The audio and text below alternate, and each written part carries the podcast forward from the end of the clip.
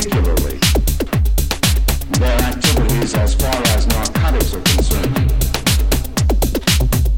Marijuana, LSD, and certainly nobody should let their young children come into San Francisco unsupervised to become a part of a group such as that.